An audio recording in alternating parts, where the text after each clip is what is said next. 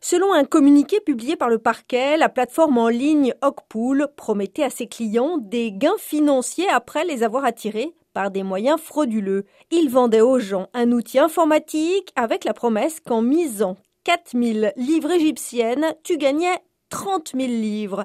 Et pour 100 000, tu gagnais 1 million, a assuré Amr Adib, le présentateur d'un des talk-shows les plus regardés du pays. Lancé en août, Hogpool a bien payé ses clients jusqu'en février avant de brusquement cesser ses activités et surtout de disparaître avec l'argent, précise de son côté le quotidien d'État à la rame qui qualifie ce système de pyramide de Ponzi.